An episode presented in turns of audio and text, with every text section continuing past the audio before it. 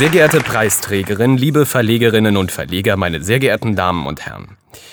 Wir Menschen denken im Alltag ziemlich häufig an Sex, Ferien und den Tod. Doch neben diesen drei Klassikern drängt sich derzeit ein weiteres Thema mächtig in unsere Gedankenspiele, nämlich das der Ernährung.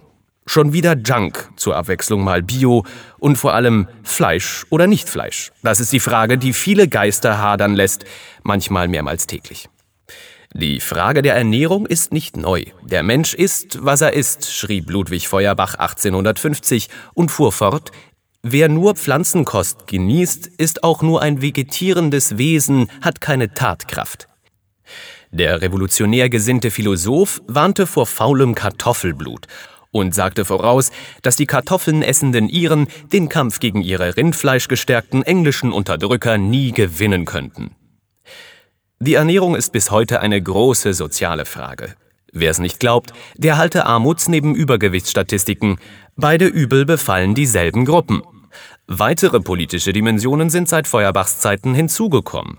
Unsere Nahrungsmittel werden in aller Welt produziert, oft für Hungerlöhne. Die intensive Produktion möglichst billiger Nahrungsmittel heizt den Klimawandel an. Fleisch ist in dieser Hinsicht besonders schlimm.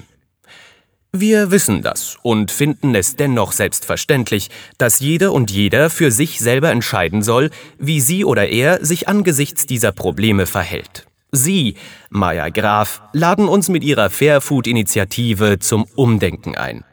Im Kern sagen sie mit der Initiative, dass nicht mehr Privatsache sein dürfe, was bei uns auf den Tisch kommt. Weil es für uns alle einen Unterschied macht, ob Tomaten aus einem Seeländer Gemüsegarten kommen oder aus einer Plantage in Südspanien, wo das Wasser heute schon zu knapp ist. Weil auch unsere Essgewohnheiten über Tod oder Leben der Menschheit entscheiden. Weil Gemüse politisch ist. Der Staat soll mir jetzt also auch noch vorschreiben, was ich zu essen habe, wettern die Gegner. Als ob er das nicht schon längst täte. Das Lebensmittelgesetz der Schweiz zählt 73 Artikel, die Verordnung 96.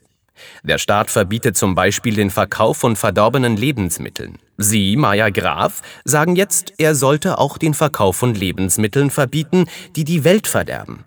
Nein, halt, so weit gehen Sie gar nicht. Mit Ihrer Initiative schaffen Sie ja weniger Verbote als vielmehr Anreize. Ganz, ganz langsam soll sich die Schweizer Bevölkerung daran gewöhnen, dass ihre Lebensmittel lebensfreundlicher werden. Der Staat soll diesen zähen gesellschaftlichen Prozess nun sanft unterstützen. Trotzdem wird die Initiative wohl abgelehnt, weil ihre Gegner vor steigenden Lebensmittelpreisen warnen. Das ist heuchlerisch. Die, die jetzt bei der Ernährungsfrage ihre soziale Ader entdecken, sind oft auch die, die in der Sozialpolitik ablehnen, was armen Leuten wirklich helfen würde.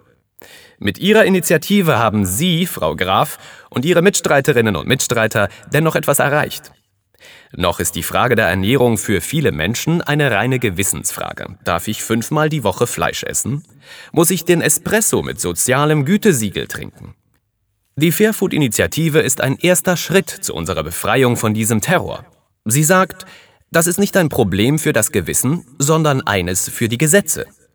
So wie es seit 1986 keine Frage des Gewissens mehr ist, ob man sich ein Auto mit Katalysator leistet oder nicht, weil die Schweiz damals, als erstes Land in Europa, Katalysatoren für obligatorisch und die Freiheit der Bürger für den Raum zwischen Motor und Auspuff für beendet erklärte.